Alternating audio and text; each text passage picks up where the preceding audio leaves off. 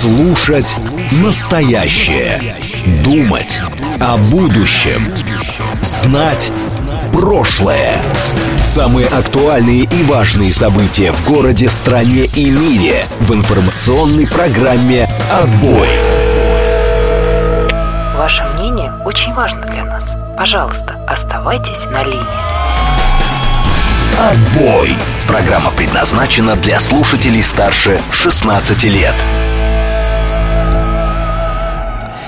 18.06 в Москве. Сегодня 26 февраля, понедельник. Это радиостанция «Говорит Москва». В эфире программа «Отбой». Меня зовут Георгий Бабаян. Всем добрый вечер. Да, не удивляемся, сегодня здесь я. А, значит, наши координаты, напомню вам, смс-портал 925-48-94-8, телеграмм говорит МСК-бот, звонить можно по номеру 7373-94-8, код 495, также идет прямая трансляция на нашем канале на YouTube, заходите туда обязательно, ставьте лайки, дизлайки под трансляцией программы «Отбой», подписывайтесь на наш канал, это тоже обязательно нужно делать, также трансляции есть у нас во ВКонтакте, в Телеграм-канале «Радио говорит МСК», латиницей в одно слово. Везде, в общем, подписывайтесь, все ресурсы прекрасны абсолютно. А, так, да, целую неделю ждали, Чебоксара на связи, будет ли Роман Романа, сегодня не будет в эфире, сегодня здесь я, он, может быть, будет в течение недели, не знаю, это потом будет а, решаться, сегодня здесь я, у него дела попросил подменить. Так что вот так. Я думаю, что еще придется мне пару раз ответить, конечно, на этот вопрос по ходу сегодняшнего эфира. Но ничего страшного. Мне не привыкать. А, так, пытаюсь я у себя... Тут что-то мне мой компьютер выдает какую-то гадость звуки издает, прекрасно просто. Пытаюсь тут у себя наладить а, рабочий экран. Джекпот пишет, блин, хотел на, на вас Роману пожаловаться, а теперь не получится. Ну, что поделаешь. Ну, ладно, я вижу, что это шутка. М-м- э- так, неужели выдадут тело террориста, пишет Григорий из Санкт-Петербурга. Посмотрим. Сегодня прям радует день. Сначала видео от наших ССО, потом еще и Абрамс. Да, Абрамс, это было интересно, конечно. Причем там э- от момента появления Абрамса до его взрыва сколько произошло, прошло времени? Там часы какие-то считанные абсолютно. А, от, от того момента, когда, собственно, появились кадры, где этот Абрамс начал ездить. А, на линии соприкосновения. Русский беспилотник говорит, что Севастополь на посту, и это просто прекрасно. Привет, передавайте прекрасному городу Севастополь. Вечер добрый, павелец на связи. Что думаете по теме предыдущего часа? Честно говоря, ничего не думаю, я не слушал признаюсь. Чест, честно, я не слушал пред, э, предыдущую программу, так иногда бывает. Не, не успел. Добрый вечер, Рига, салют хорошего эфира. Что с биением током? Я слышал, что оно усилиться должно к весне. Вот вы говорили, что теперь током будет, будет бить еще сильнее, если вы не будете ставить лайк и подписываться на канал. То есть, если вы поставили лайк, конечно, сильно вероятность удара током она падает, но полностью избавиться от ударов тока можно только еще под, поставив лайк и подписавшись на канал. Вот так вот передали. Не знаю, вы можете проверить самостоятельно. Что-то мне подсказывает, что информация верная. Говорят, в Абрамсе был Бабченко, немного не, до... не доехал до Москвы. Да, но, слушайте, Абрамс, на самом деле, мне кажется, что это интересный, интересный значок, сигнал, что они расчехлили таки этот Абрамс, который был поставлен им тысячи лет назад. А, и что этот Абрамс э, больше не жилец. Вот он, мы два раза там видели видеоролики с Абрамсами, которые где-то там грязь месят, и один раз увидели, вот где он на линии соприкосновения, собственно, через несколько часов увидели, как он прекрасно горит, этот Абрамс. Есть ощущение, что э, это не от хорошей жизни. Им пришлось пустить в бой танк Абрамс. Я думаю, что дело в том, что просто больше уже нечем. То есть это вот э, он был в числе самых последних э, запасных ресурсов, которые у них вообще в принципе были. И они уже расчехлили и даже это. Вообще, э, за, за выходные, да, что произошло? У нас выходные была годовщина начала специальной военной операции. Я очень внимательно следил за тем, как, значит, все это освещается в средствах массовой информации на разных языках. И, честно, у меня ну, удивление, наверное, даже не то слово, но, ну, ладно, уж применю его. Я был удивлен, честно признаюсь, тем, как все это, вся эта история освещалась. Во-первых, я был удивлен, что на Украине 24 февраля обставлялся чуть ли не как праздник. Э, туда приехали, кто туда приехал? Урсула фон дер Ляйен приехал, Трюдо приехал, Борис Джонсон каким-то образом доковылял, значит, с пенсии, или где он там сейчас, в общем, что он делает, джин попивает, наверное, где-нибудь в усадьбе. Вот он, он туда тоже приехал. Съехались, в общем, туда разные европейские лидеры. Шабаш такой своеобразный. Но вот в чем повод, я просто понять не могу. То есть зачем они туда приехали? Обычно съезжаются на празднование чего-то. Что там они в, в этот день праздновали? Зеленский давал пресс-конференции. Много очень было сделано высказываний именно 24 февраля. Что, кстати говоря, говорит о том, что вот часто украинские, значит, э, ребята, украинские средства массовой информации пытаются нам приписать стремление подвязать определенные события к определенным датам. Путин дал распоряжение взять тот-то или тот-то населенный пункт до своей инаугурации, до своего дня рождения, ко дню победы сделать то-то, к 24 февраля сделать то-то, сё-то. На самом деле это их логика. И мы в очередной раз увидели, как это работает. 24 февраля они устроили целый ряд мероприятий. Начали праздновать. При этом у нас 24 февраля не было вообще ничего. Абсолютно был обычный день, и мне кажется, что это нормально. То есть нам здесь праздновать еще нечего. А, слезы лить тоже, мягко говоря, преждевременно. 24 февраля просто как 24 февраля, просто один день. За исключением некоторых телеграм-каналов, на самом деле большого количества телеграм-каналов, политологов, коллег, журналистов, политиков, блогеры просто там, которые не только, кстати, про провластные блогеры, и оппозиционные блогеры начали устраивать парад воспоминаний. Вот это тоже было для меня очень странно. Все начали писать, а, делиться о том, как они встретили 24 февраля огромное количество постов начиналось со слов, там, помню, 24 февраля на календаре. Я проснулся в 4 утра. Что-то, какая-то неизвестная сила побудила меня встать с подушки. Я открыл свой телефон и прочел заветные слова. Началось. Ну, вот что-то такое. Таких постов огромное количество. Я увидел, что для меня тоже, честно говоря, странно. Потому что я прекрасно помню 24 февраля, который был два года назад. Но почему я должен был его забыть? Это было всего лишь два года назад. То есть это не какое-то такое воспоминание, которое вот, которым прямо сейчас надо, надо делиться. Но, тем не менее, это было. Это вот была вторая странность.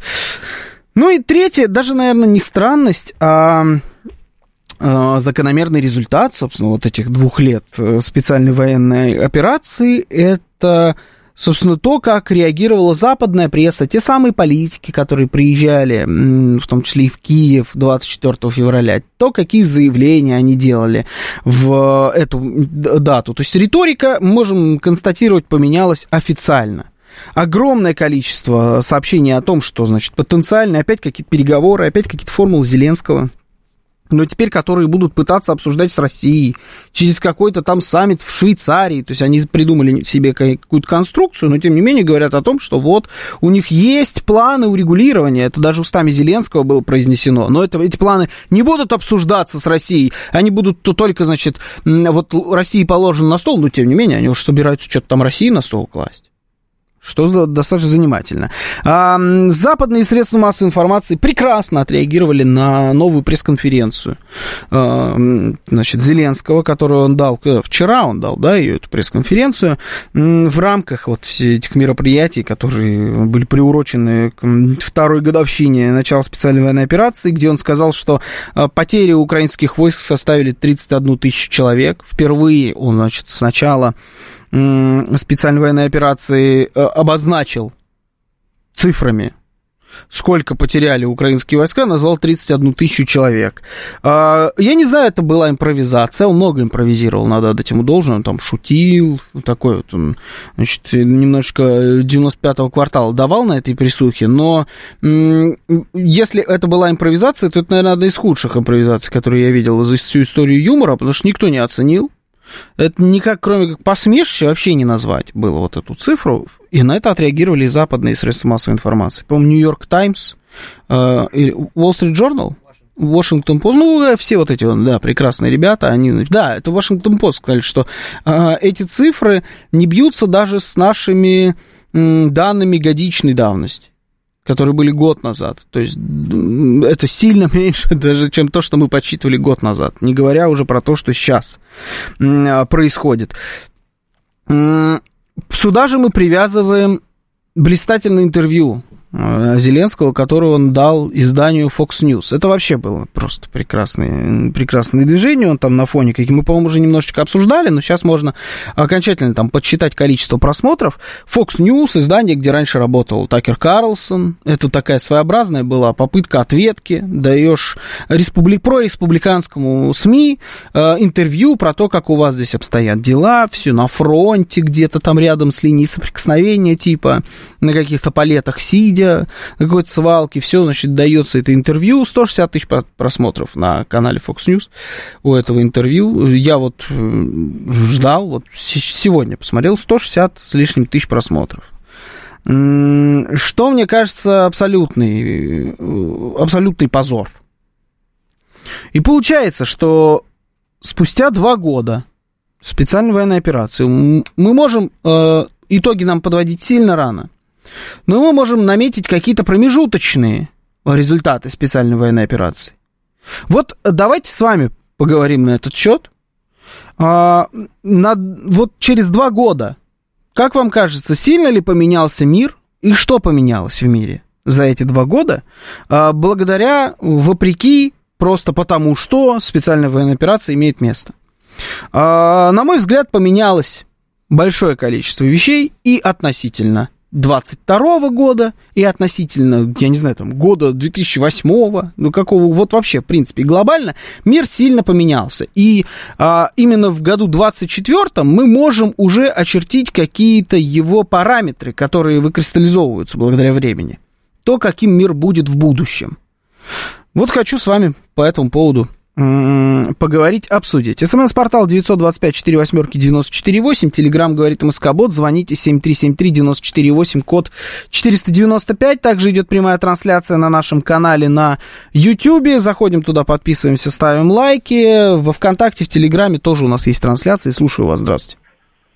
Приветствую, Георгий Костя из Митина. Здравствуйте, Константин, здравствуйте. Ну, вот как раз недавно с друзьями обсуждали, и знаете, к какому выводу я для себя пришел? Вот э, где-то с 10, ну, с 12 вот так вот года и до начала СВО было чувство какой-то тягучей безысходности. То есть э, вроде работаешь, вроде что-то делаешь, но вот ничего не происходит. Вот оно такое тягучее, какое-то мерзкое, прям противное. Не вот прям вот именно тянет.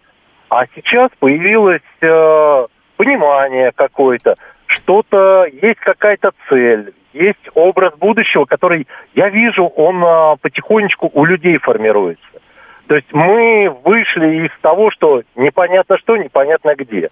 Теперь мы что-то из себя представляем и как общий народ, и как каждый человек по отдельности, где-то что-то переломилось, и каждый пошел э, в каком-то направлении. Пропало вот это болото, ощущение. Угу. Угу. Вот. Ну, и мне нравится, да. что у нас экономика, в общем-то, выжила, а моя экономика даже движется вперед. И у многих моих знакомых экономика движется вперед. И мы приблизительно уже знаем, куда идем. Вот хотелось бы только на уровне государства, чтобы это понимание как-то, ну, оформилось. Вот так вот скажу. Угу. Понял. Спасибо. Интересно. В корне не согласен, пишет легионер. До СВО мы были Европа, а... Это у меня убежало. Вот. А, а теперь непонятно что и непонятно где. А, ну, во-первых, Европа это понятие географическое. Да? Это, это, это регион. И мы, а, может быть, э, отчасти были Европа, а отчасти были Азия, были, есть и будем. Потому что Россия, как вот где она была, там она и осталась. Я вам больше скажу, у нас в Европе стало больше за эти два года. Ну так, справедливости ради, России там стало больше. Если вы говорите про а, историю ценностную, то здесь я с вами не согласен по поводу того, что мы были Европа. А, я даже, наверное, я вот не знаю, как правильно сформулировать. Может быть, даже и сама Европа на данный момент не понимает, что она такое. И от своих каких-то идеалов очень сильно далека, своих самых настоящих идеалов. А если вот то, что сейчас они декларируют, это и есть их идеалы, то я так рад не быть с ними, честно говоря, что мне это категорически не нравится. А, так, эм, нам тоже есть что положить на стол Зеленского, пишет Юстас. А, мы получили единение и понимание. Европа потемнела, пишет Григорий из Санкт-Петербурга. Да, в этом смысле по поводу того, что Европа потемнела, а, знаете, самый, для меня всегда это был показательный маркер. Мы недавно с коллегой, значит, Георгием Вячеславовичем рассуждали в программе, которая будет сегодня после программы «Отбой» в голевой передаче о том, что футбол не тот нынче, куда-то имена пропали. И что сейчас ты смотришь на любые команды европейские, большие футбольные гранды, там что-то как-то вот контрастного белого пятна мало. Вот одни негры бегают. А, тут даже не в расизме дело, это просто констатация факта. И э, вот это вообще футбол, как лакмусовая бумажка, хорошо подходит наверное, во все времена, к, тому, к состоянию, в принципе, целых регионов, стран и так далее. А, посмотрите на состав мадридского Реала. Да, посчитайте там испанцев, посчитайте там белых, и вот, в принципе, поймете, что такое, что из себя представляет Европа на данный момент. Я не знаю, плохо это или хорошо, в принципе, их дело, пускай это просто факт. Но это не за два года произошло. Это изменения такие, более давние. Мы просто сейчас выхлоп видим. А, слушаю вас. Здравствуйте. Добрый вечер. В эфире. А, добрый вечер, Георгий. Здравствуйте, Денис. Здравствуйте. Здравствуйте, Денис, девятиэтажник. Вот согласен с Константином из Митина.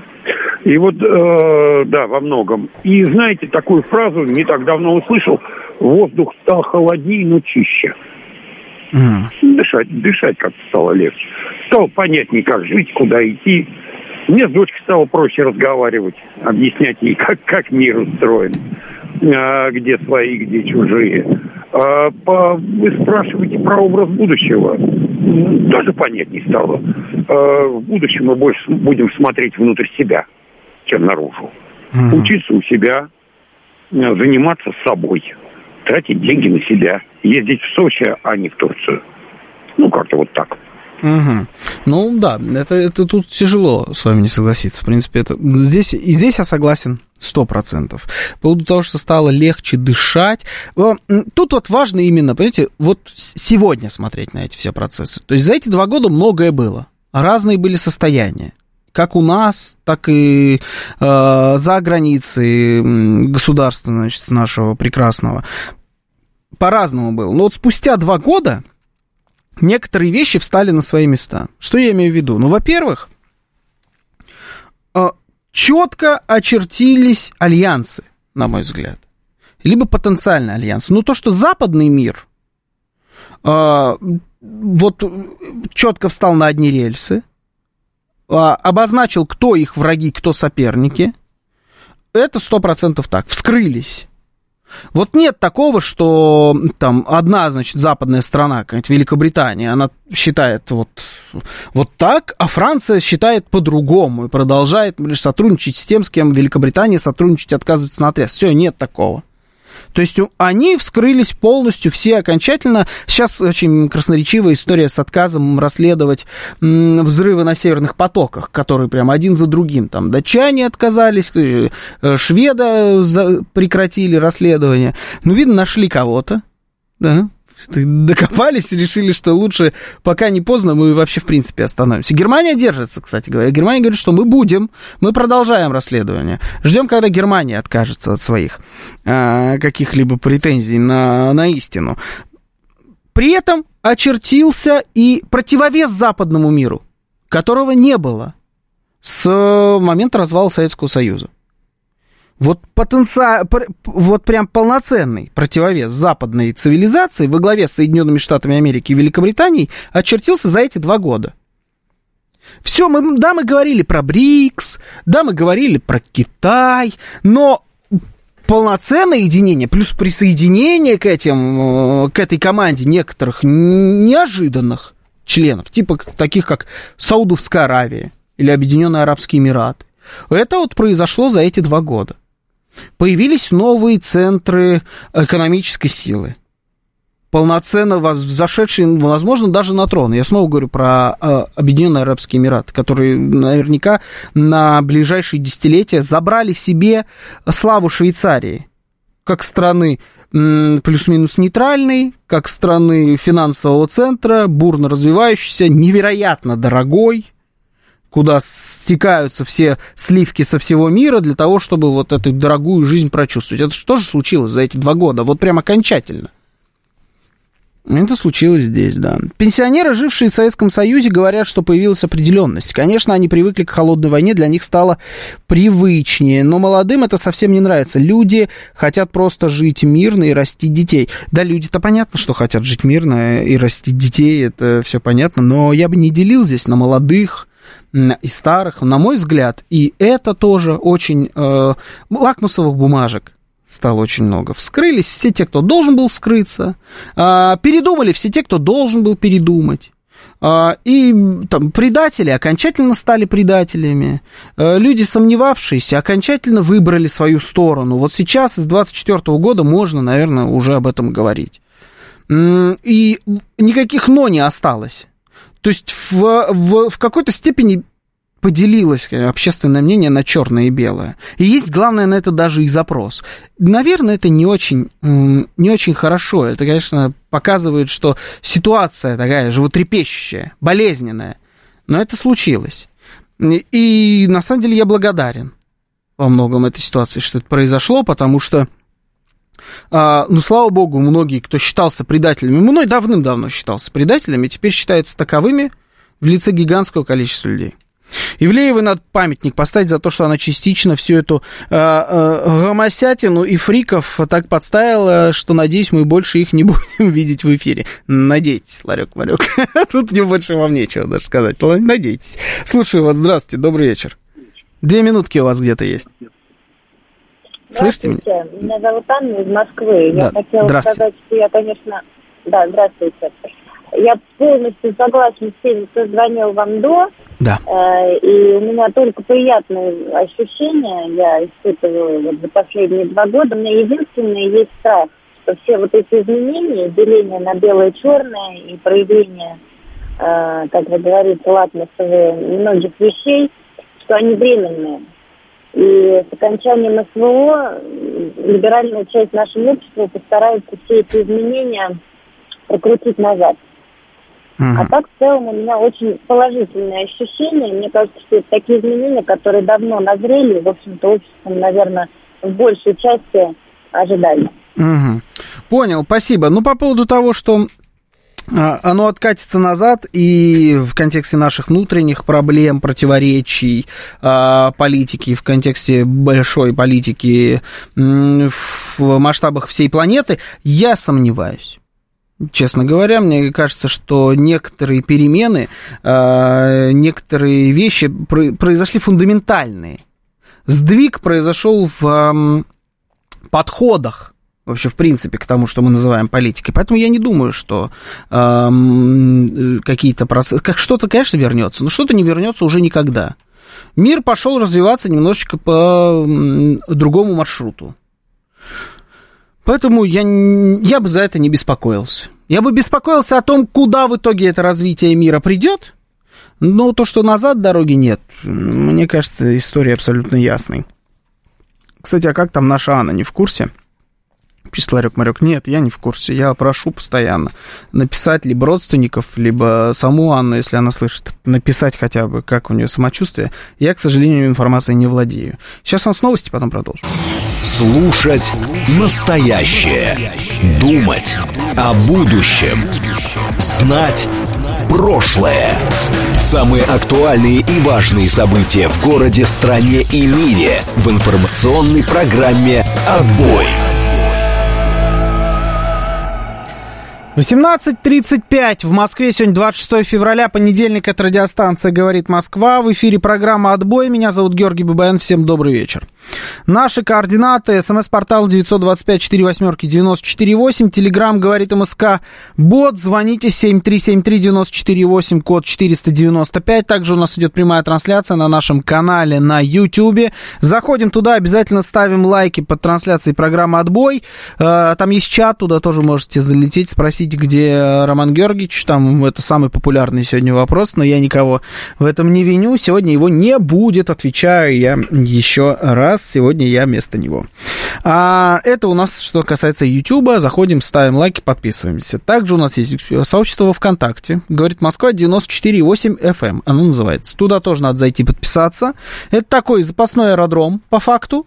Э, но он активный, он работает. Там есть трансляция. В основном, конечно, все пользуются YouTube, но если вам неприятно, неудобно, ВКонтакте, пожалуйста, к вашим услугам. Также есть еще и телеграм-канал «Радио, говорит МСК», латиницей в одно слово. Туда тоже можете, э, можете заходить. Может, они отмечали 21 февраля 2014 года, 10 лет Майдана, пишет Джекпот. Так нет, в том-то и дело. Они туда не 21 приехали, а 24 Это очень странно.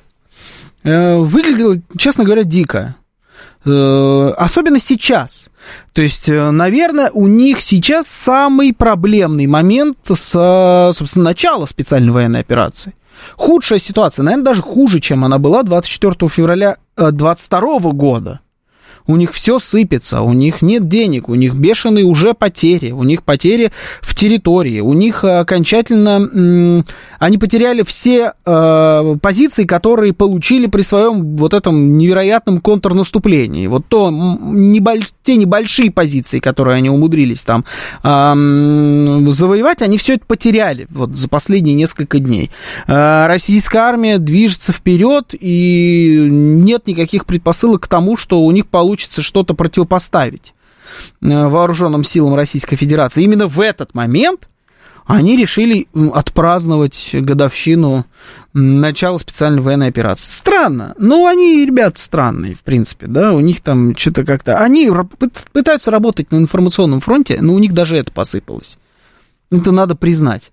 Вот а, у них лучше всего получались информационные атаки, или контратаки. Они умели создавать информационный повод, делать нужные заявления, когда надо что-то там взрывать, э, обстреливать и так далее. Вот сейчас даже это перестало работать. Особенно на фоне последних успехов России на информационном фронте. Ну, в общем, что-то как-то у них э, все не слава богу. Еще Абрамс умудрились в первый же день. Как они его показали, так сразу же и этот Абрамс был э, подорван. Это тоже я думаю, вот сейчас, вообще, конечно, это удивительно. Вот э, давайте просто порассуждаем. Они выпрашивают деньги у Соединенных Штатов Америки последние полгода. Они этим занимаются. Республиканцы не сдаются. И нет никаких предпосылок к тому, что они сдадутся в ближайшее время. Э, Джо Байден, путая имена всех на свете, он тут недавно сказал Йоланда Навальная. Слышали? Йоланда. Даже это имя умудрился перепутать. Но это потом как-нибудь с вами обсудим. Джо Байден собирается созвать в очередной раз э, Конгресс Соединенных Штатов Америки для того, чтобы снова убедить Нижнюю Палату проголосовать так, как ему нужно. И именно в этот момент, накануне, а это произойдет в марте, вот через несколько дней будут подниматься снова все эти вопросы, именно сейчас был подорван к чертям собачьим Абрамс. Без каких-либо шансов на успех. То есть он вообще ничего не успел сделать. Это еще было менее победоносно, чем участие леопардов в каких-то боях. То есть леопарды продержались дольше. Это вообще позор американского оружия. То, что случилось сейчас с этим танком. Лучше уж действительно в ангаре где-то стоял. Он так больше пользы приносил. Он, он не приносил никакой пользы, ну и никакого ущерба тоже от него не было. Имиджу что американцев, что ВСУ. А то, что произошло сейчас, ну это, это фиаско, братан. Самое настоящее. Вот F-16 не дадут, пишет XMR. Да, но не дадут. И правильно сделают. Но вот сейчас а, они просто дали еще один козырь в руки республиканцам, которые не хотят за это за все голосовать. Скажешь, ну, слушайте, вот, ну, посмотрите, наши передовые супер-пупер крутые танки Абрамс, хваленные вообще, а, а, оружие всех на свете побед. один день там продержалась, а стоит он как чугунный мост, этот Абрамс. Зачем мы сейчас будем еще что-то давать? Может, хватит уже э, давать этим коррупционерам там в очередной раз раскручивать несколько коррупционных дел против Украины, как в Штатах, так и на Украине тоже пытаются там в это чуть-чуть поиграть. Ну, то есть коррупционная дыра, до которой, если что-то и добирается, сразу же сжигается русскими. Может, хватит? Ну, то есть это какой-то просто провал. На мой взгляд, это уже отчаяние. Вот все, что мы видим в последнее время со стороны Украины, это просто шаги отчаяния. Как интервью Fox News на 160 тысяч просмотров, которое э, никто особо не цитировал, ничего сверхъестественного там сказано не было. Так и пресс-конференции, которую он дает вторую за сколько? За месяц? Большую присуху созывает Зеленский, и все, что не говорит, один сплошной кринж особенно про потери которые просто высмеивают все, кому не лень. А фотографию, которую выставил, кто там, кабинет министров, по-моему, в запрещенной соцсети выставил фотографию, где построили, значит, весь офис Зеленского, и там два года мы здесь, типа, мы не убежали. И там э, комментарий к этому посту. Надеюсь, вот именно сейчас э, долбанут по вам э, ракеты и всех вас там э, наконец-то перебьют. Лучше бы сбежали, сволочи и так далее. На украинском языке все пишут. Увольнение Залужного, это огонь уже пишет XMR. Да, вот увольнение Залужного туда же, в эту копилку. Это все оно, это называется сыпется. Но мы с вами так промежуточные итоги подводим, да, два года специальной военной операции, как на ваш взгляд, э, что за эти два года произошло? Согласны ли вы здесь со мной, что произошли тектонические, фундаментальные сдвиги вообще во всем мире, в том, как наша планета функционирует, или, может, у вас какое-то свое а, видение на, насчет того, что происходило и произошло, и к чему привели вот эти два года. СМС-портал 925-48-94-8, Телеграмм говорит МСК-бот, звоните 7373-94-8, код 495, также идет прямая трансляция, YouTube, ВКонтакте, Телеграм, везде она есть, подключайтесь. Слушаю вас, здравствуйте, добрый вечер. Э, добрый вечер, Георгий. Да, Юрий, здравствуйте. Москва. Здравствуйте, Юрий. Да, согласен и с вами с предыдущим что общество разделилось за эти два года на три так, укрупненно, можно сказать, категории. Первое – это резкие либералы, да. Э, которые частично свалили, частично сидят. А второе – это э, умеренные, это либеральные патриоты, скажем так, которые составляют костяк, собственно говоря, сегодняшнего общества. И третье – это резкие патриоты, которые, ну, кого-то убили, кто-то сидит. Угу. Вот, кто-то кто-то ну, свалил вряд ли, а вот в основном-то либо молчат, потому что знают, что если квакнут, то тут же сядут. Угу. Вот как бы так. Вот это вот разделение, оно, конечно, э, либералы, ладно, но вот э, резкие патриоты и умеренные э, патриоты, вот, вот, вот это вот непонимание их друг с другом, вот это, конечно, немножко э, мне не очень нравится. И самое главное, мне не нравится то, что те э, генералы, которые убивали и продолжают убивать наших ребят, выстраивая их на плацу, не ответили, еще ни один не ответил. Ну хотя бы, ну вы дайте кость народу, повесьте хоть кого-нибудь или расстреляйте. Никого, вот ноль эмоций, понимаете, как будто так и должно быть. Mm-hmm. Вот это убивает, честно говоря, убивает просто морально. Mm-hmm. Да, понял. А, судя по всему, Юрий вот скорее вот в категории патриотов, как он, ну, первые, которые такие, самые оголтелые. А добрый день, хотел увидеться со своими друзьями 23-24, но никто не смог. Георгий, вы мудрый человек, подскажите, в чем причина? Есть ли связь с либеральной повесткой, пишет Шурик. Я не знаю, насколько я мудрый человек, конечно, Шурик, но, ну, возможно, кто-то из ваших друзей как раз там, может быть, где-то, может, в Европе, может, Поэтому не смотрю. Не знаю. Слушайте, надо с вашими друзьями быть знаком, чтобы на такие странные вопросы отвечать. А, Если связь, связь с либеральной повесткой. Кошмар. Слушаю вас. Здравствуйте. Добрый вечер. Вы в эфире. Здравствуйте. Добрый вечер. Ну, два года прошло, ни одной заявленных э, пожеланий, денацификации и т.д. и т.п. по-моему, не достигнуто. Достигнуто взятие Авдеевки. Ну, как дальше будет, посмотрим. Время еще есть. А вот вы говорите, когда время еще есть. У вас есть понимание, когда этого времени уже не будет? Да трудно сказать. Жизнь-то она такая цветная. Жизнь цветная. Да, ладно, хорошо. Может, дело не в танке, а в криворукости укропов и профессионализме наших воинов, пишет Евгений Драмер. Э, ну, здесь совокупность факторов. Конечно, совокупность факторов. Но я думаю, что на самом деле очень во многом дело в танке. Я помню, когда еще обсуждались только вопросы потенциальной поставки такой техники, как танк Абрамс туда, э, на Украину. Э, многие эксперты, военные эксперты, эксперты в военной технике говорили о том, что он не особо пригоден для тех условий, где собираются его применять. И он не будет, э, никакой помощи фронту он не окажет с украинской стороны. Ну вот, суть по всему, так оно и получается. Чего они берегли-то его так долго? по факту, э, ну, способен танк, там, даже 20 танков, перевернуть ход всего, того, что происходит на поле боя? Нет, конечно. А что они тогда их берегли? Потому что команда была, видимо, беречь. Потому что это имиджевый ход. Мы поставили вам наши легендарные танки Абрамс. Ну, они легендарные, действительно. Есть легендарная военная техника. Вот танк Абрамс, безусловно, это одна из, один из таких видов техники. На, наравне там с э, Хамви, вот этими машинами, как э, гражданская версия Хаммер H1 называется, да, вот эти Хаммеры американские. Легендарная штука, имиджевая. Пиар-история. Поставили, попиарились, для устрашения, для того, чтобы вот там солидарность, все дела. Но в бой лучше не надо, потому что они там вам не сильно помогут, они в ангаре полезнее. Но в итоге, видимо, пришлось пустить в бой. Уже, видимо, все остальное начинает заканчиваться. Теперь едет Абрамс. Ну, далеко не доехал.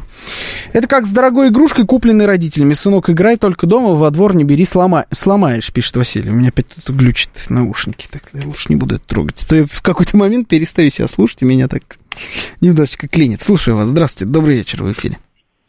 Да, здравствуйте. Здравствуйте. А, на днях а, обсуждал там со знакомым там, как дети там в колледж пойдут, еще что-то, и вдруг поймал себя на мысли, что вот, э, вот это присутствие СВО, ну, то есть настолько как бы уверенность и спокойствие как бы в том, что как бы вот с детьми как бы вот будет все нормально и все вот, вот на рельсах там идет все правильно, и ты думаешь об этих делах и вот совершенно не думаешь об этих проблемах. Вот, ну, при том, что там когда по возможности так далее, там все помогаешь, так далее, все понятно, но mm вот именно вот это ощущение, то есть операция действительно специальная, и, наверное, на самом деле большое спасибо вот, ну, всем как бы вот причастным к ее организации, что вот она вот так вот э, безопасно все-таки, она для нас проходит и во многом как бы незаметно в быту. Там при всех там ограничениях и так далее, да, компьютерами пользуемся, все там, чай, кофе есть, все как бы нормально. Uh-huh. Вот. И до вас слушатель там э, дозванивался, сказал там, что там, ну, медленно идем. Пусть на, две, там, на два месяца позже какой-то населенный пункт э, займут, если это меньше потерь с нашей стороны. Вот, не надо никуда торопиться. Вот не, ну, это, это безусловно, да, понял. А, ну, вот это интересно, да, такой, такая точка зрения сейчас была, прозвучала в эфире. А, ведь это тоже вот своеобразная неожиданность. Мне кажется, что никто вообще в мире не ожидал тех последствий, которые специальная военная операция оказала на весь мир. Никто не думал, что многое из этого в принципе возможно. Но оно произошло. Никто это не прогнозировал. Это тоже такой урок на будущее. Многие вещи спланировать не получится. Особенно, когда начинаешь закусываться с такой страной, как Россия. Многое не, э, в перспективе не проглядывается. Это я сейчас нашим э, западным бывшим партнерам в первую очередь адресую. Слушаю вас. Здравствуйте. Добрый вечер. Добрый вечер. Здравствуйте. Вы знаете, мне кажется, мы наконец стали походить не на европейцев, не на американцев, а на самих себя. Угу. Вот, это во-первых. Во-вторых, все-таки общество как-то консолидировалось. И это заметно. И потом, ведь все беды происходят из-за того, что э, плохие люди объединены, а хорошие люди нет.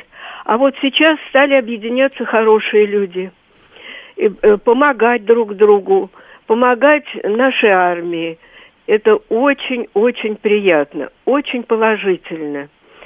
А сегодня все какие-то вялые, не знаю, может, очень праздновали хорошо 23 и мало малобуйных выступающих. А. Хотя сказать есть что. А хотите, чтобы буйные звонили? Давайте призовем их. Товарищи да. Нет, ну вот у нас же большая аудитория, и много таких, э, ну, бойцов, и э, мнения интересные, а сегодня все какие-то вялые. Такое впечатление Я бы, про... Мне кажется, не вялые, мне кажется, вдумчивые рассудительные, почему сразу вялые? Хочется вот... Я про вялых тоже поговорю, я сегодня дебаты посмотрел, президентские, первые дебаты я посмотрел. Вот это будет разговор про вялость, конечно. Но это, наверное, потом. А, а так, просто рассудительные. Че сразу вот э, здесь крики ор-то устраивать? А теперь ложку дегтя пишет Виталий Фили. Эмираты, Аравия, Китай, все, конечно, прекрасно, но буквально в вашем эфире с некоторой периодичностью появляются новости и политологи, заявляющие, что китайские банки как-то не очень сотрудничают с нашей страной, что богатые арабские страны тоже стараются держаться в стороне и не вкладывают в нас деньги, и все боятся вторичных санкций от США. Очень странный блок. А я бы не сказал, что э, мы в блоке с этими странами.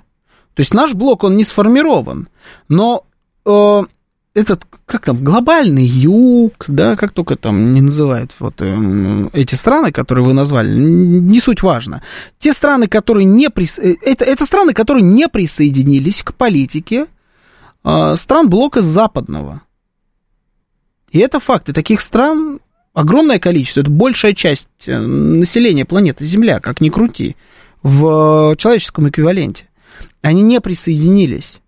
То есть они с ними не солидарны. А объединиться они друг с другом тоже в какой-то э, единый блок не объединились. Но ведь и Россия, и тот же самый Китай планомерно заявляют о том, что их цель как раз не создание другого противовесного блока, не биполярный мир, а многополярный.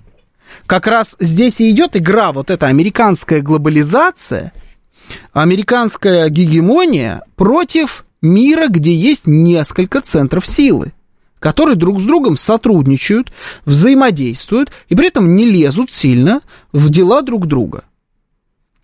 Вот, вот две концепции, которые сейчас сражаются.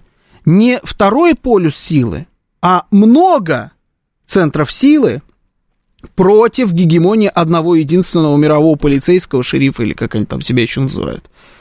Вот концепции, которые сейчас сражаются. И есть у меня ощущение, что, а, э, что после завершения специальной военной операции, в глобальном смысле, вот когда будет поставлена какая-то м- точка, которую можно будет пощупать, миру придется выбрать. Вот уже так, как это было до начала специальной военной операции, быть не, не может по-другому. Ну, то есть вот так, как оно было, не сможет больше никогда. Не сможет уже Германия нормально э, строить там газовые трубы с нами, при этом подчиняясь Соединенным Штатам Америки. Такого уже быть не может.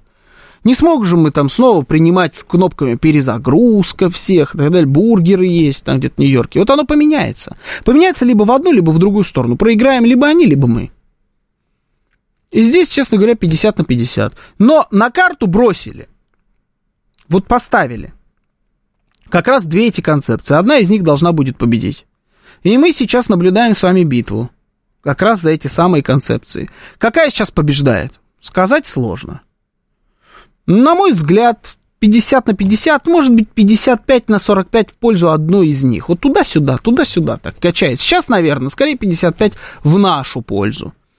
А вот еще год назад было 55 на 45 в их пользу. Ну, идут качели, игра равная. Интер Атлетика Мадрид, да? Ну, примерно такой. Но это тоже потом, это тоже попозже. Слушаю вас. Здравствуйте, добрый вечер, в эфире. Здравствуйте. Да, здравствуйте. Алло. Угу. Я вас ну, слушаю. на мой взгляд, да, что изменилось, вот, допустим, на мой взгляд. Владимир, вы что? А, ну, ну да, да. Я Телефон хотел, новый? Ну, не а, ну как, куда деваться? Свобода, в общем, большом... Свободу, я бы даже сказал, покупки новой симки. Это, ну, да, да, да. Деньги, деньги, короче, появились лишние. Вот Рыночная экономика. Ну, ну да. Ну да. Я, я хотел что сказать, ну, одним словом, я вот не вижу каких там глобальных изменений, то есть как мы работаем в рамках вот этого глобаль, глобалистского, собственно говоря, проекта, который там Клаус Шваб еще транслирует, так сказать. Поэтому, ну, в рамках, собственно говоря, этого, мне кажется, так сказать, и пандемии соглашения, там, и как бы и кормить нас хотят этими насекомыми, там, фермы, так сказать, под Москвой, в общем-то. А, да и вообще, как, как вот можно, собственно говоря, воевать, и я вот не, не представляю, допустим, если военные Союза стали там Гитлеру там нефть поставлял там, или как вот сейчас уран там, так сказать, обогащенный в Америке, uh-huh. три раза увеличили поставить во время СУ, собственно говоря, или как там Центробанк там увеличил, так сказать, вложение американских ценных бумаг, которые сами. То есть каким образом, ну, как бы... Так, ладно. Потом... Вот кто хорошо отметил, пишет Виталий Фери. Это был Владимир. Хотели буйных, получаете. Владимир здесь. Владимир на месте с новой симкой. Говорят, что предыдущую забанили. Да вроде не особо.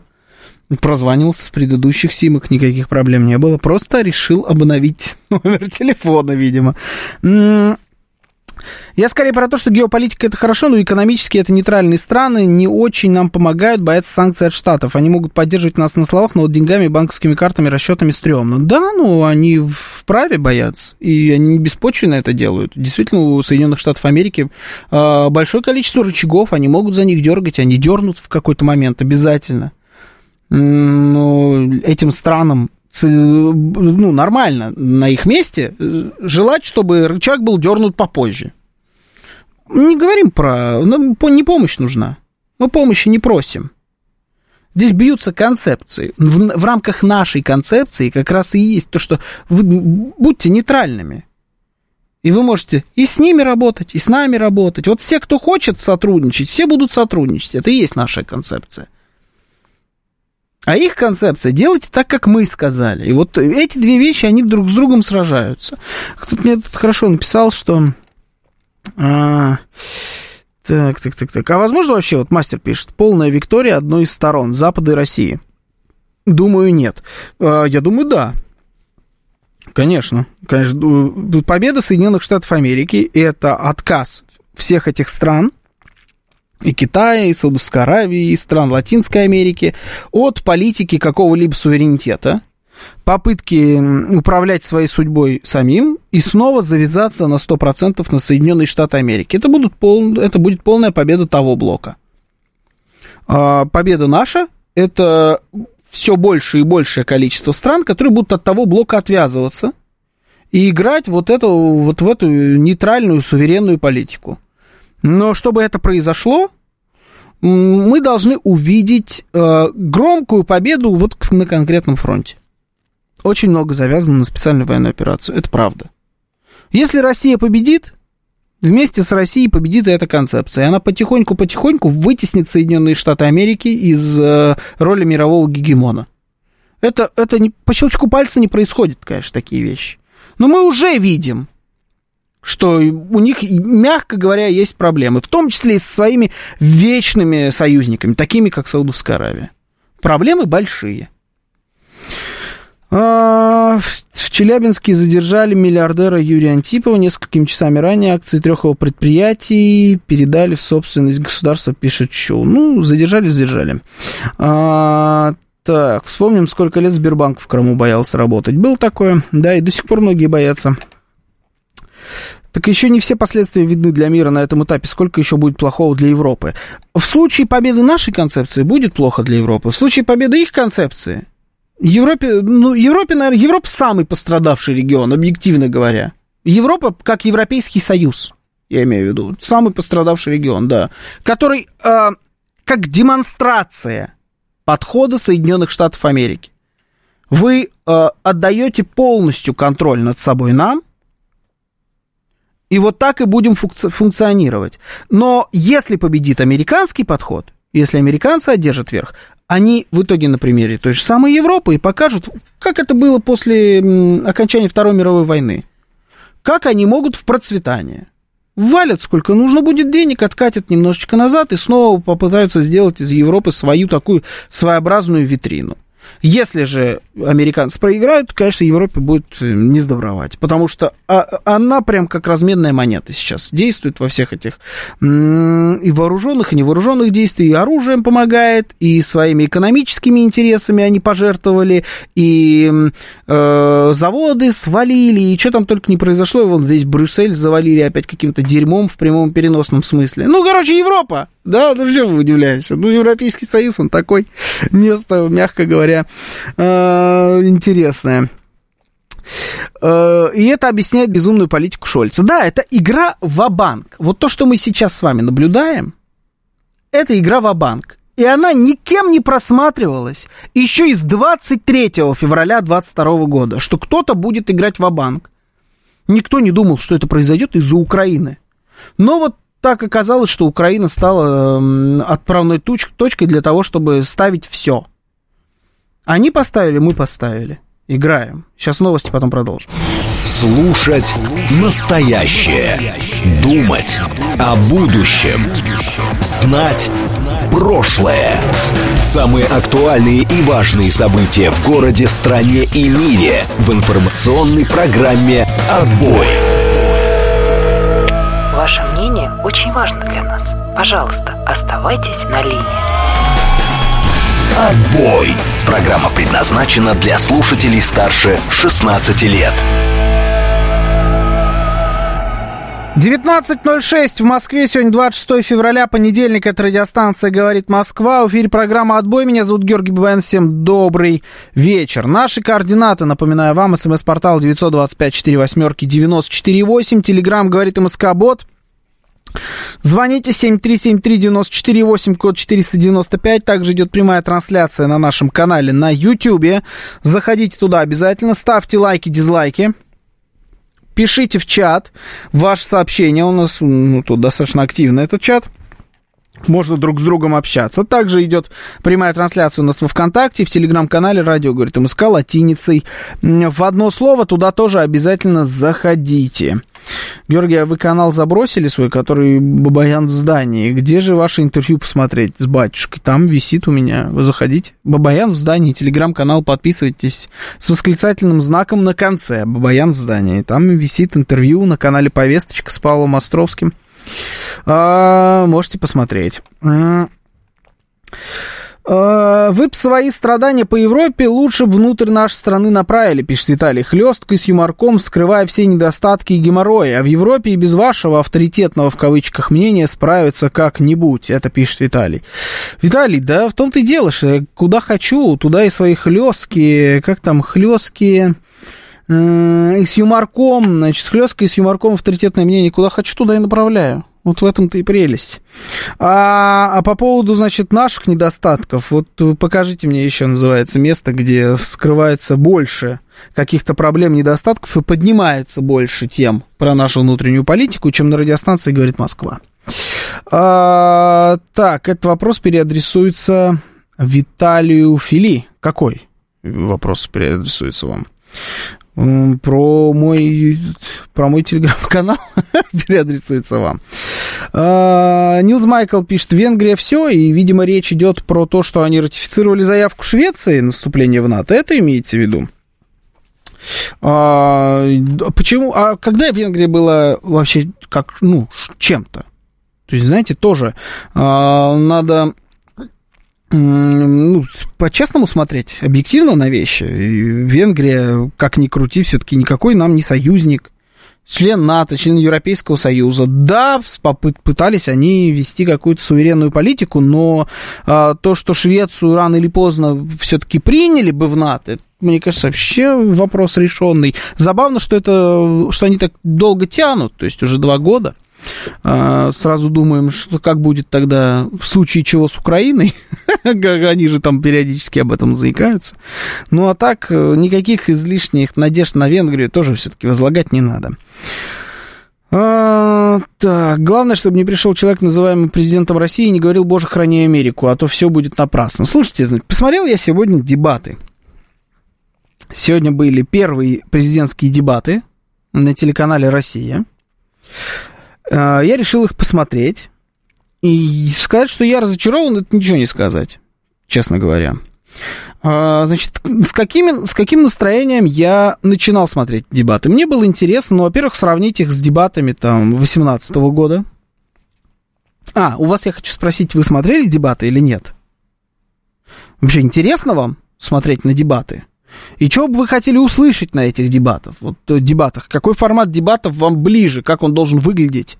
Эм, этот формат дебатов. Это должен быть мордобой, оскорбление, водой плескаться. Вот такая должна быть история. Или это должен быть э, взвешенный диалог, ну, там вот чисто в таймингах, э, даже не диалог, а монологи кандидатов о заявленной проблеме, э, четко в определенные тайминги вмещающиеся, без каких-либо оскорблений, без перехода на личности, только свою позицию заявляют и все. Вот как ваш, по-вашему должны выглядеть эти дебаты? Я вот э, посмотрел сегодняшние, значит, с каким ощущением я к ним подходил.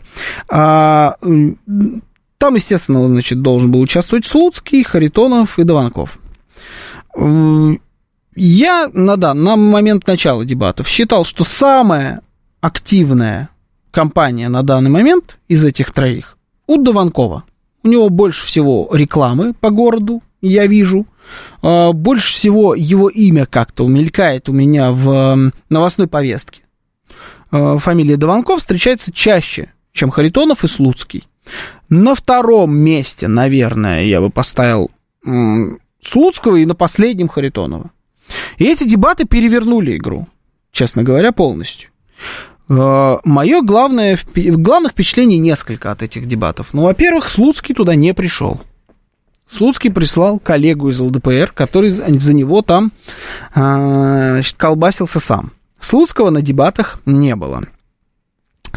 А, Харитонов был, Дованков был. Начинал, открывал их Дованков, и Дованков произвел впечатление человека сверхнеуверенного в своих собственных силах.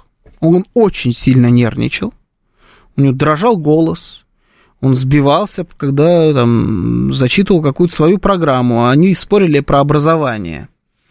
А, он нервничал так, как не должен нервничать человек, который идет э, баллотироваться в президенты. Ну, ни при каком раскладе. В публичном выступлении, в середине дня, на дебатах. Ну, Короче говоря, я понял, что, наверное, вся эта значит, шумиха и рекламная кампания вокруг его фигуры как раз и призвана скрыть вот подобные недостатки, что человек не очень уверенно себя чувствует на публичных мероприятиях, э, публичных заявлениях. Хотя он вроде уже баллотировался там в мэры, ну, вроде как-то должен же был. Ну, нет. Но самое положительное... А, ЛДПР вообще, э, на мой взгляд, слили эти дебаты, ну, просто потому что Слуцкого там не было он не присутствовал, Слуцкий, не того масштаба фигура, чтобы присылать э, своего заместителя там, или там, кого-нибудь замещать, замещать себя кем-то другим на подобных мероприятиях. Мне кажется, у него такого авторитета нет, особенно учитывая, что Слуцкий идет э, на выборы с э, лозунгом э, значит, что мы продолжаем дело Владимира Вольфовича Жириновского, Владимир Вольфович Жириновский всегда сам приходил на дебаты. Он всегда дебатировал со всеми сам. Кому-то это не нравилось, говорили, что ну, вот, за Жириновским, грубо говоря, никого нету. Он один-единственный человек, который олицетворяет собой партию ЛДПР, и вот э, убери Жириновского, оно все развалится, так не произошло. Но, значит, зачем он все время на всех дебатах сам, будь то дебаты в Думу, особенно в Думу, когда можно было бы еще кого-то туда поставить. Нет, всегда сам Жириновский. Но вот здесь первые же дебаты, и Слуцкий отступает от своих, от своего предвыборного главного обещания, что мы продолжаем дело Жириновского, и на, дебаты не, не, на дебатах не заявляется. Я не, не понимаю, мне кажется, это полное разрушение той самой логики, в которой они пытались провести эту свою предвыборную кампанию. А самым э, э, крутым представителем на этих дебатах был Харитонов. Человек с бешеным политическим опытом, который вообще не, не переживал. Ну, то есть вот мы вот так рассуждаем о президентских дебатах категории переживал, нервничал или не нервничал. Который не переживал, который э, отстаивал свою позицию, там, давил за свой социализм. Э, убедил ли он меня? Нет, он меня вообще не убедил, но они там меня никто не убедили, честно говоря. Но на фоне остальном Харитонов выглядел лучше всего. А второе главное впечатление – это рекламные ролики. Потом, значит, заканчивались блоки, и они запускали политическую рекламу. И вот здесь у меня, честно говоря, вообще сломался шаблон. Я сразу вспомнил про все эти, значит, хватит это терпеть. Помните, там, э, Ослика, когда Владимир Вольфович там легал, ну, такие самые яркие. А что Титов, вот эти вот все. Э, какие-то, может быть, не самые креативные, какие-то более креативные и не очень энергозатратные ролики, ну, которых было много, как вот у Титова, а какие-то вот невероятно креативные, как у Жириновского в свое время. И тут, значит, блок рекламы, э, политической рекламы на дебатах. И здесь полнейшее разочарование, опять же, команды Дованкова. Они показывали по два, по три ролика значит, подряд в одном блоке. Сначала, значит, одного кандидата, потом второго, потом третьего, потом снова пошел, значит, первый кандидат, второй, третий. И подразумевалось, видимо, что там будут разные ролики. Но у Дованкова один рекламный ролик который проигрывался за эти дебаты 9 раз. Один и тот же ролик. 9 раз. Никакого разнообразия. При этом у Слуцкого было, по-моему, два ролика. А у Харитонова роликов нормальное количество. Вот, то есть э, КПРФ подошли к этому вопросу основательнее всех. Вообще идти на дебаты, зная, что у тебя э, будут там показывать вот эту твою рекламу, и принести туда ее одну, один единственный ролик, это, мне кажется, вообще какая-то насмешка. Я не понял, что это произошло. То есть он, а, там, новые люди, они себя позиционируют как, ну, новые люди, молодые, прогрессивные, все, там, новые лица в политике, мы сейчас здесь это, все, и при этом вот как-то так все неубедительно. С одним этим рекламным роликом ну, там, у, понятно, что к, к содержанию роликов можно придираться. На мой взгляд, они где-то такие даже уморительные. То есть вот это вот с заставкой программы «Время» у Харитонова, где он говорит, там, поиграли в капитализм, и хватит. Значит, за социализм, за... Это, ну, по крайней мере, это весело. Они, а, причем у него у единственного есть прям настоящий лозунг, с которым он идет на выборы. Поиграли в капитализм, все, хватит. Это лозунг партии КПРФ. Ну, это звучит как лозунг. Вы можете с ним быть не согласны, но он при этом, он такой, он, он хотя бы откладывается в голове. Это самое главное, что должно быть в лозунге. Ну, вспоминаем тот же самый «хватит это терпеть». До сих пор все помнят. Уже не помним, за что тогда Жириновский выступал, но, по крайней мере, это засело в голове. Вот единственное, у кого есть нормальный лозунг, это у КПРФ. У, значит, у ЛДПР, понятно, дело, значит, Жириновского будет жить, но при этом в какой-то коротенькой цепляющей фразе я это все не увидел, чтобы было сформулировано. А у Дованкова вообще ничего нет. И вот получилось, что дебаты, ну и сами дебаты были невероятно скучные. Вообще, пресс, пресней ничего я не видел в своей жизни. Как же не хватает все-таки Владимиру Вольфовичу Жиринову. Он умел раскачать любое самое пресное мероприятие, сделать его просто огненным. Вот здесь этого вообще, то есть я, казалось бы, ну давайте, вы же ЛДПР, вы, вы говорите о том, что вы, дело Жириновского будет жить, ну так дайте хотя бы огонька. Ведь этим всем и нравился всегда Владимир Вольфович Жириновский. Он противоречивая фигура, но он яркая фигура он харизматик, он провокатор, безус... провокатор, я бы даже сказал. Ну вот он такой, ну дайте тогда вот это. Ну вы же с... идете на выборы президента с... под его до сих пор знаменами, говорите, что вы их как раз никуда не уберете. Я этого не увидел. Представитель ЛДБР, я даже не помню, кто там был. Честно признаюсь, вместо Слуцкого. Но это было супер неубедительно. А у Дованкова просто все, э, ну, полное отсутствие чего-либо, кроме волнения, и один рекламный ролик. Да, может быть, это тактика, типа он будет у нас один, но зато все запомнят его, потому что он будет один. Но это выглядит смешно, когда вы 9 раз подряд одну и ту же рекламу гоняете. Все же, сидя перед телевизором, когда, значит, смо- смотришь там рекламную позу, обращают внимание, когда два раза подряд одна и та же реклама пошла. Да у нас даже обращают внимание, когда бывает, что-нибудь сбилось там в программе, и одна и та же какая-нибудь реклама, какая-нибудь программа идет два раза подряд.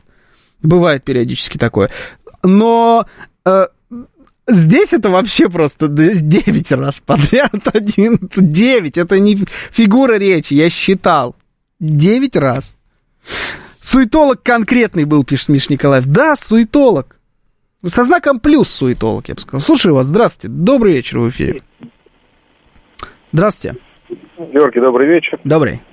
Борис, Москва. Здравствуйте. Не смотрел дебаты, и, честно говоря, даже не знал, что они будут проходить. Вот то, что они были, узнал от вас. И ни капельки об этом не жалею, потому что прекрасно знаю, что у нас будет после президентских выборов. Точнее, не что, а кто. Вот. А обидно, наверное, в какой-то степени, что таких ораторов, как Владимир Вольфович, наверное, в ближайшее время не появится. Вот. И как бы не хотелось, чтобы дебаты проходили в форме такого шоу, там, особенно как его умел делать Владимир Вольфович. Наверное, все-таки это не совсем правильно. Все-таки мы выбираем будущее страны. Угу. Mm, все-таки надо, чтобы шоу не было. Но вот сегодня тогда вам бы понравились, наверное. Это сегодня было, была полная противоположность слову шоу. Там от шоу не было вообще ничего.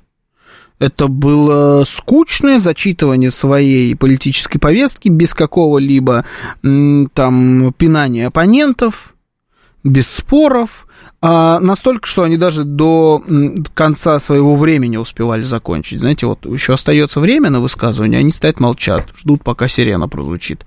Я не знаю, может, раскачаются еще? Но это сразу думаешь, а вот когда люди вот это посмотрят, они до сих пор будут считать, что Путин должен в этом участвовать или нет? Потому что если вот там бы еще участвовал президент, это было бы вообще очень странно. Нужно ЛДПР в креативную группу взять Ростика, он сможет. Ростислава нашего, ну да. А, так, каждому пиндосу по бомбе сверху, каждой телке по папику, хе-хе, голосуй за Слуцкого, пишет Виталий Пелин. Ну, хоть как-то, я не знаю. Слуцкого еще раз там вообще не было. Слушаю вас, здравствуйте, добрый вечер.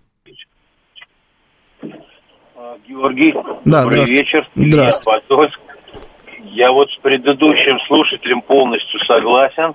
Будет понятно, мы уже понимаем, кто будет президентом. Это один момент. Второй, да, дебаты я тоже не смотрел. И даже и вообще не жалею об этом. Но мне нравится их реклама. Да простят они меня. Я, когда ее вижу, у меня смех. И смех такой, что мы все такие дурачки. Вот я, это, это мое мнение, опять же. Я не mm-hmm. говорю за всех, я говорю лично за себя, да.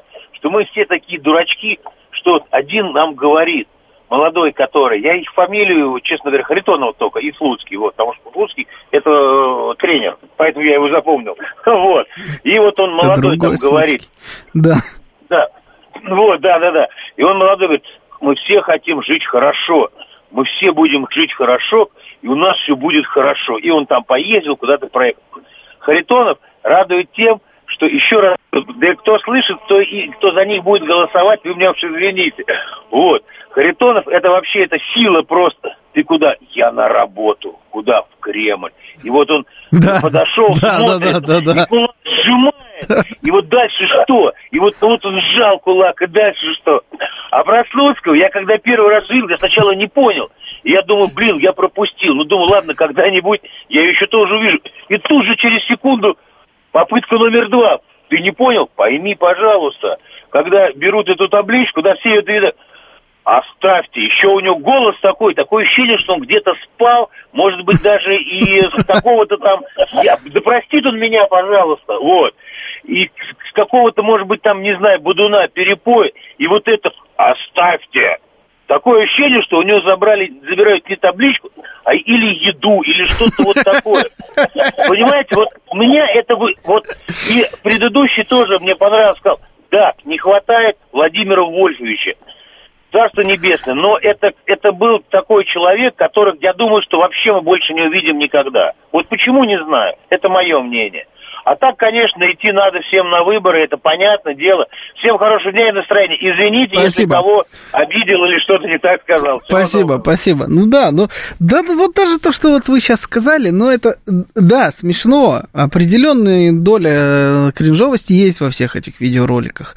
Но это же определенный тоже такой стиль, это специально. Я надеюсь, что это делается специально. Если нет, то это случайная гениальность, на самом деле. Что вот это, нет, оставьте табличку. Это, это да, но на работу в Кремль, это тоже абсолютно блестящая история. Это лучше, чем один безликий ролик, такой, как у Дованкова был. А еще в конце каждой, в начале каждой своей очереди, когда ему нужно было говорить, он представлялся полностью. То есть он говорит, я хочу еще раз представиться, вот меня зовут Вячеслав, по-моему, Вячеслав Дованков, я кандидат в президент, ну, типа ты кандидат в президенты, перестань представляться, все, все, остановись, поняли, ты в президенты идешь. Плохая заявочка, когда ты собираешься стать президентом России, плохая. А, почему все предвыборные ролики и кампании бездарные и убогие? Пишет Глеб Урал. Не знаю, но я не согласен с вами, что они все бездарные убогие. Не все бездарные убогие. Вот эти определенно точно не такие. Какие-то другие эпитеты можно к ним... Не все здесь они бездарные убогие. Но они, они своеобразные. Но не бездарные и не убогие. Это точно не, точно не то слово. Не, не медийные? Ну, по-своему. Ну, по-своему медийные. Они такие, кстати говоря, они очень в духе интернет-времени. Вот они, они приколдесные. Они типа забавные. Ну вот Харитонова и ЛДПР и Слуцкого, они, они веселые. Они нелепые, и от этого очень сильно веселые. Ну, а когда он ослабил этого? А, вперед, ослик, вперед, когда Жириновский ослика этого убил. Это же было весело, очень странно. Но очень весело. Так, Дованкову надо было немного подбухать. Ну, что-то надо было с ними сделать. Я не знаю, как поработать, что ли, над э, публичными выступлениями. Ну, потому что это было прям, это было прям провал. Это был откровенный провал. Может быть, еще раз раскачается за время этих дебатов. А главное, там никто тебе не противостоит, то есть они друг с другом не спорят, не наезжают друг на друга, ну, просто заявляй свою точку зрения, и все, что переживать. Понятно, в президенты идешь, но если ты э, решил избираться в президенты, то не надо нервничать на дебатах на телевидении в середине дня. Слушаю вас, здравствуйте, добрый вечер, в эфире. Здравствуйте. Алло. Здравствуйте. Добрый вечер, Георгий. Добрый. А я вспоминаю выборы 2012 года. Да. Когда на выборы пошли Сергей Бабурин и генерал-полковник Леонид Григорьевич Ивашов. Я с ним и переговаривал. И почему-то они даже не набрали голосов, чтобы даже баллотироваться на кандидата. А пошла какая-то общачка и какой-то мастон. Вот это мне удивительно. А Леонид Григорьевич Ивашов, все его знают. Дай бог ему здоровья. Если он живой, давно не слышу. Я с ним как-то разговаривал на радио. Вот это мне обидно. Какую-то шушуру всякую зовут. А те люди, которые действительно хотят именно помочь России, именно болеют за нее, вот тех почему-то не пускают ни на шаг туда. Вот это мне удивительно. Mm-hmm. Понимаете, в чем дело? Потом, а вы знаете, кто такой Ивашов, кто Бабурин?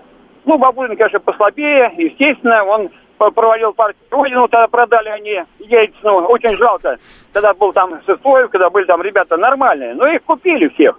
Вот это обидно. А вот полковник Ивашов, да, генерал-полковник, уважаемый человек, знающий, он э, руководил политуправлением Вашингтонского договора, и почему-то его не пустили даже набрать голосов, чтобы баллотироваться. Вот это мне странно. Ну, Путин, понятно, Путин будет за все отвечать. Будем мы с него и спрашивать с него. Если он берет на себя обязанность, пожалуйста. Но 24 года войны, извините, при правлении Путина, это страшно. Сколько лет Очень войны? страшно. 24 года войны. 24 года войны, все, ладно, я ждал точку, она была поставлена, мне кажется, сейчас было красиво.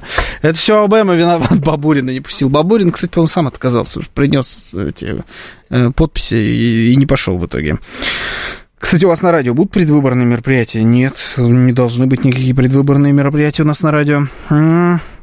Построение агитационной кампании на памяти и авторитет Жириновского, а не на преимуществах качеств самого Слуцкого, считаю провалом, пишет Александр Евгеньевич. Но я думаю, что многие с вами не согласятся, вот как э, концептуально. Я думаю, что многим как раз, многие и ждали а, заявления как раз Осудского, что он не отойдет от принципов Жириновского. Потому что глуп, глупо спорить с тем, что Жириновский и ЛДПР это одно целое, друг от друга неотделимое никак. Поэтому тут-то как раз э, логично был выбор именно такой тактики. Но история с тем, что он на первые свои дебаты не пришел, вот это, мне кажется, странно. Это как раз отход от политики самого Жириновского. А, с, кем мы воюем 24 года со здравым смыслом? Пишет Виталий Швили. Я думаю, некоторые с ним точно воюют и, и, и выигрывают, главное. Здравый смысл у них побежден. А, так.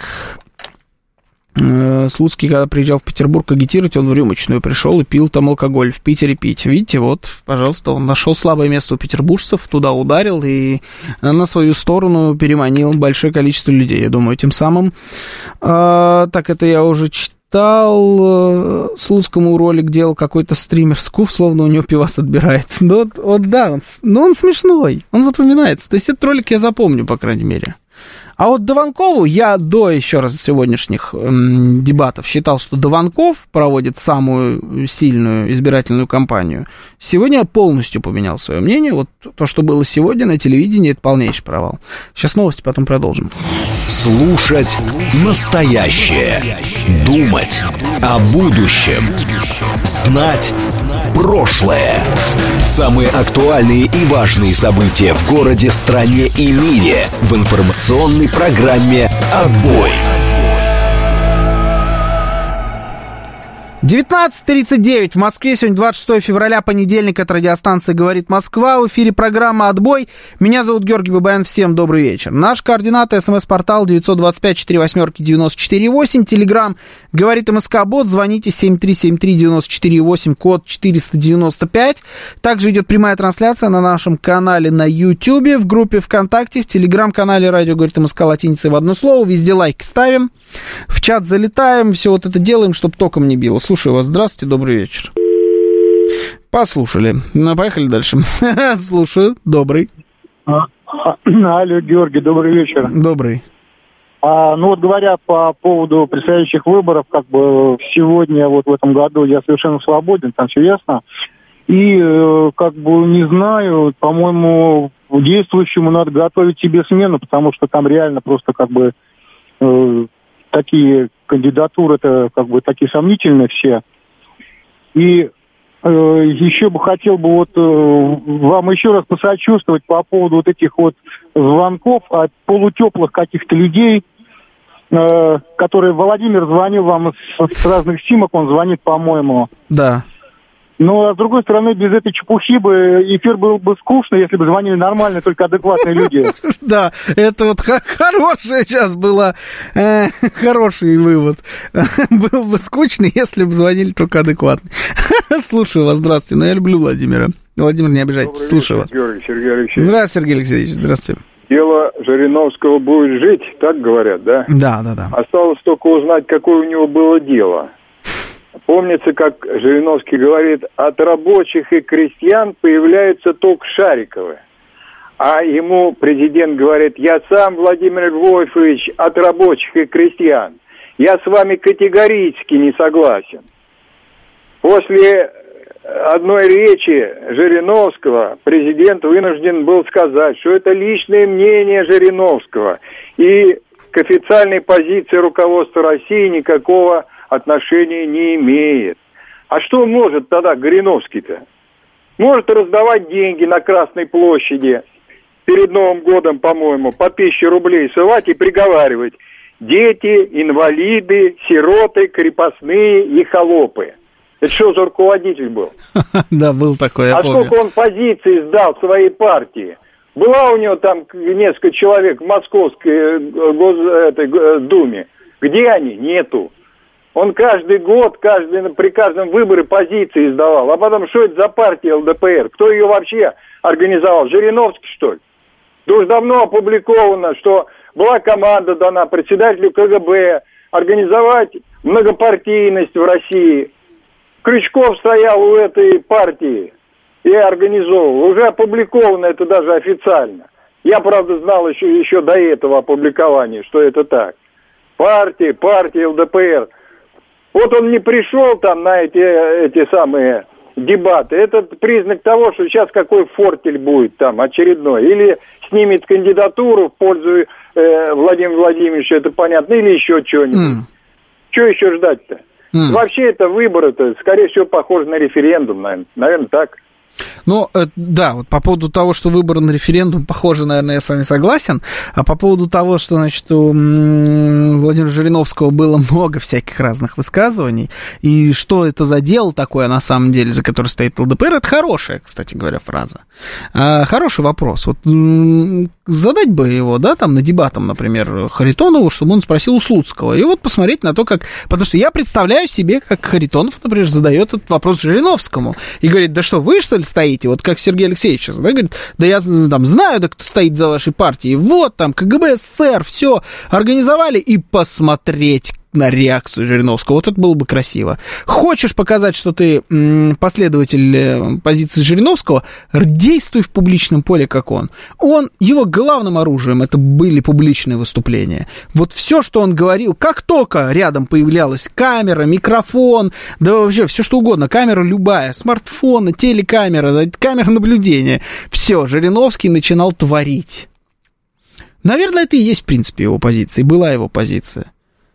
Он, он там невероятно был образованный, умный э, человек, с большим к нему уважением. Но главное, вот чем он запомнился всем, это, конечно, своими публичными выступлениями. И на вот этой бешеной харизме, которая перла, и держался все эти годы его электорат. Его становилось больше, потом его становилось меньше. Позиции терялись, позиции нарабатывались вновь. По-разному было. Но держалось это все, на, безусловно, на его харизме. Хотите продолжать его дело? Старайтесь работать в том же ключе. Принципе, я считаю, что у Слуцкого есть потенциал в, работать в подобном ключе. Но на данный момент он не реализован полностью. А, я за эту партию стою, электорату все, электорат, кто меня знает, те в курсе. да, не, нет, не извиняются, я слышал такие. Кандидаты не извиняются.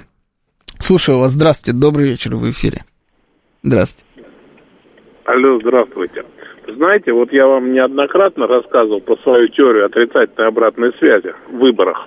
Так вот, с точки зрения этой теории, ЛДПР здесь вообще лишнее.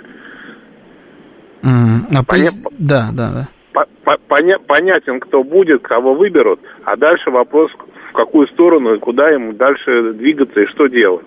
Uh-huh. И, и тут, с одной стороны, могут показать, например, КПРФ, со своей, в общем-то, заявленной, да, достаточно простой, но понятной программой. Да. И то что, то, что в свою очередь может показать с другой стороны, ну, например, Дованков. Угу. А Жириновский чего может показать? Угу. Ну, грубо говоря, право Нет, или лево. Жириновский уже ничего не может, к сожалению. Нет, ну, в смысле ЛДПР, конечно. Да. Ну, как ссылаются на него. ЛДПР ничего не может показать, в том-то и дело. Поэтому она вот в этих выборах, на мой взгляд, лишняя. Угу. Но, а, смотрите, по поводу, ну, уже не первый, вот, кто нам сказал о том, что известно, кто победит. А в 2018 году у кого-то были вопросы, что ли, сомнения были по поводу победителя. Я что-то э, подзабыл, наверное, да, выборы 2018 года. Там был более мощный кандидат, чем Владимир Владимирович Путин. Я не помню там более мощного кандидата. Ну, то есть то, что известно, кто победит, понятно, да, мы знаем, кто победит. По рейтингу нет ни одного человека, сравнимого с Путиным на пушечный выстрел. Даже рядом нет никого. Это все, мы все понимаем. Это что, повод теперь не бороться за политическое влияние? А что у нас? На одном Путине, что ли, политика в России держится? А что, нет вторых, третьих э, позиций? А что, выборы президента это не повод побороться за лишний процент электората? Это же политика, алло. Надо бороться. Чего вы сдаетесь-то раньше времени? Ну, это, это вообще не, неприменимо к коммунистической партии Российской Федерации. Еще раз, я считаю, что на данный момент у них самая вообще в этом смысле красивая компания. Они стоят на своем, да, у них, ну, у них, в принципе, им тяжело срулить со своего, да, у них вот они коммунисты, социалисты, все дела, вот они стоят на своей э, ностальгии по Советскому Союзу. Сейчас и, не, и на ней играют вообще особо красиво со всеми этими предвыборными роликами, но отстаивают свою позицию, делают это э, четко. Все формулировки, все ролики, кандидат, все четко. В отличие от э, новых людей и ЛДПР. Вот тут я никакой четкости не увидел. Но такими темпами все КПРФ будет на втором месте и будут заслужены. И заберут себе определенный процент людей от э, всех других кандидатов. Это же битва за электорат. Ну, тут нельзя просто так к этому относиться. Знают, кто победит. Понятное дело, что знают. Боритесь за второе место. Покажите как, каким-то образом себя Что, второе место это у нас теперь плохо, что ли, стало? Второй на президентских выборах, это мне уважаемо. Тем более, что у вас тут нет залетных. Вы все еще и в, вы еще и все и в Государственной Думе. У вас у всех шанс заработать большие политические очки. Ну, покажите борьбу. Никто не хочет делить ответственность, пишет Игорь Илинг. А ответственность за что? Бабурин бы победил в 2017-м, да, понял. да, вы молодец, Виталий Фили. Ну, вы стабильно молодец. Слушаю вас, здравствуйте, добрый вечер. Да, добрый вечер. Ну, понятно, конечно, ваша ирония, сарказм по поводу кандидатов, в кавычках, потому что, конечно, никаких кандидатов А нет. где вы услышали иронию и сарказм? Нет у меня иронии и сарказма. Говорю, как есть. Посмотрел ну, сегодня дебаты, делюсь. скептически отзывались э, кавычках кандидатах, которые несуразно себя вели, выступали, кто-то А двоих? А двоих, да. Об одном очень положительно. Мне понравилось, как Да, ну, смысл Харитонов в том, что, конечно, выступал. никакой э, реальной, э, э, так сказать, конкуренции и выбора абсолютно не существует. Всем все понятно, и даже слушатели подтвердили. Ну, а касаемо фигуры Жириновского, которая неоднократно упоминалась, прав ваш постоянный слушатель, который сказал, что, конечно, он никогда ничего не решал, и это была абсолютно такая фиктивная фигура клоуна очередного, который, соответственно, просто был э, очень удобен. Все, на этом все. Поэтому, а тот, кто реально мог бы составлять конкуренцию, к сожалению, на этой планете уже больше не присутствует. Это кто? Потому что ну, реальные люди, которые были и могли э, действительно что-то говорить, и за которыми шли люди. А теперь, ну, собственно, нет. Поэтому есть вот, вот наш слушатель, наш слушатель Виталий Фили говорит, это Сталин? Вы про Сталина? Ну, пусть э, слушатели прекрасно, да, иронизируют дальше. Ну, да не, ну а что? Понимают, также, не, все, знаете, это слабая позиция. Поле, все все понимают, это не этот. Вы назовите, о ком вы говорите. Что, тяжело фамилии назвать? Навальный поле, или кто? Немцов, о ком вы говорите? За любую фразу можно э, просто получить срок. Сразу. Например? Ну, как вы думаете, то, что я сейчас сказал, Навальный или Немцов, я в тюрьму сяду? Я не знаю, вы-то, наверное, вряд ли. А, у вас, и это вряд ли. Да, у вас есть э, иммунитет. Угу. Да. Ладно, спасибо. Ну, пожалуйста. Да, ну вот э, какая-то трусость на ровном месте. Навальный, я не знаю, его до сих пор надо называть экстремистом и террористом или уже все? Уже, уже точно, потому что был же момент, что там еще официально вроде не умер. Ну, короче, на всякий случай. О, Навальный звонит, пишет Глеб Урал. Ну да. Это я, мы уж тоже рассуждали на эту тему, что забавно наблюдать за тем, как они снова поверили в какую-то свою э, электоральную мощь. Ну, ладно, это личный выбор каждого э, жить в в заключении своих собственных иллюзий, пускай.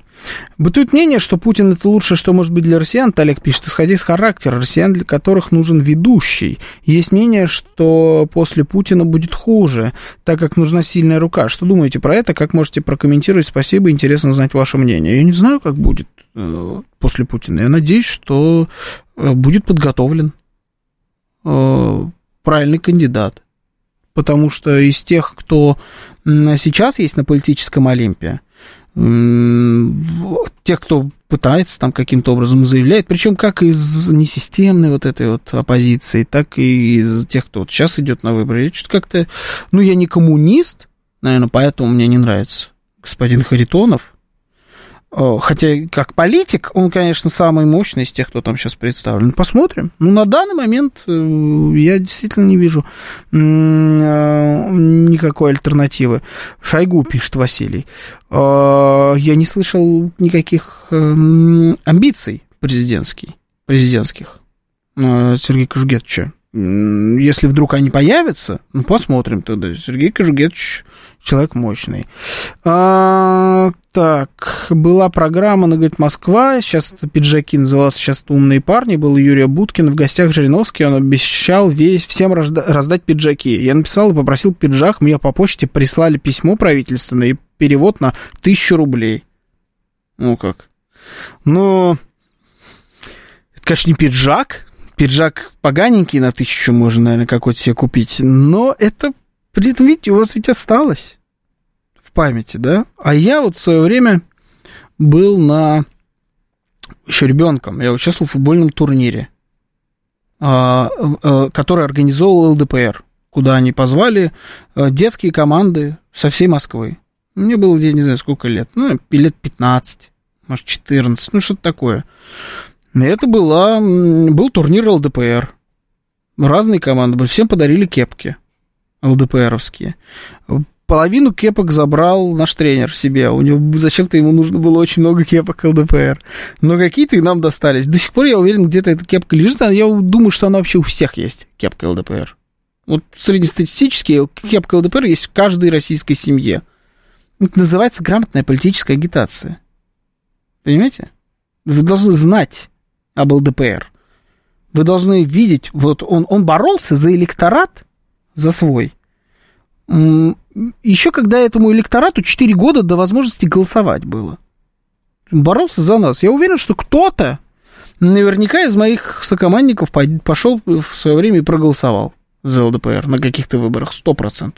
Кого-нибудь он да и, выиграл. Это называется политическая агитация, нормальная политическая борьба. Я в такой кепке на огороде работаю, пишет Виталий. Вот, пожалуйста. Мне Владимир Вольфович, как и многим, на одном мероприятии носки зимние подарил. Долго лежали, как память, потом я, я их подарил, на размер меньше были. Но руки мы Владимир Вольфович пожимали, вообще сильный мужик, был интересный, а самое главное, правдивый. Спорно, многие с вами поспорят. Но то, что он был интересный, это, да, здесь, конечно, э, не дать не взять, это правда. Давайте еще один, я думаю, услышу, успеем звонок. Слушаю вас, здравствуйте.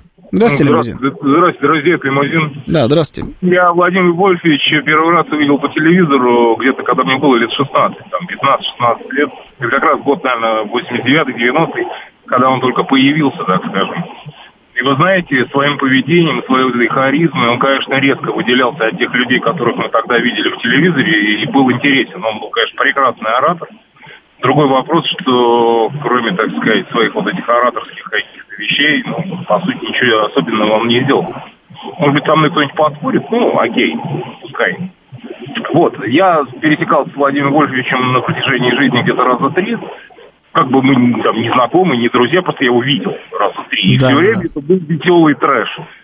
Да, вокруг него летели искры, это правда. То есть э, такие люди, они интересные сейчас не будем вдаваться там в подробности его там правоты, либо не правоты, но такие люди, они интересны действительно. Вот, э, про коммунистов что могу сказать? Э, в общем и целом это какая-то скучная история, потому что коммунисты мне всегда представлялись теми людьми, которыми, так сказать, о которых мне опять же говорили в школе, опять же, о которых снимали когда-то фильмы, там фильм «Коммунист» тот же самый. Должна быть какая-то идея, вокруг которой должна быть построена система система, к сожалению, ну, не наблюдается. То есть э, все решает один человек. Хорошо это или плохо? Ну, не знаю.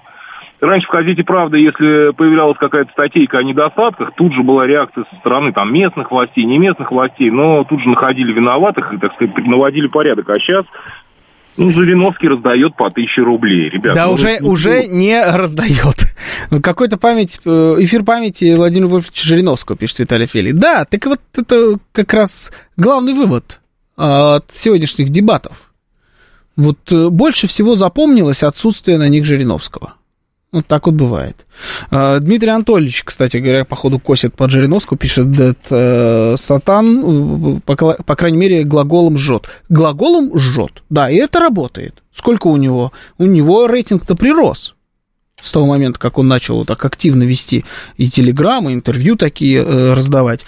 Это тоже факт. Короче говоря, я жду э, новых дебатов, мне хочется, хочется какого-нибудь огонька Хочется, чтобы Слуцкий пришел там с коммунистами как-нибудь закусился, что-нибудь такое. А пока я этого не получил, честно говоря. Ну и новым людям советую снять новый рекламный ролик. Сейчас у нас будет рубрика «Анатомия Москвы», потом голевая передача.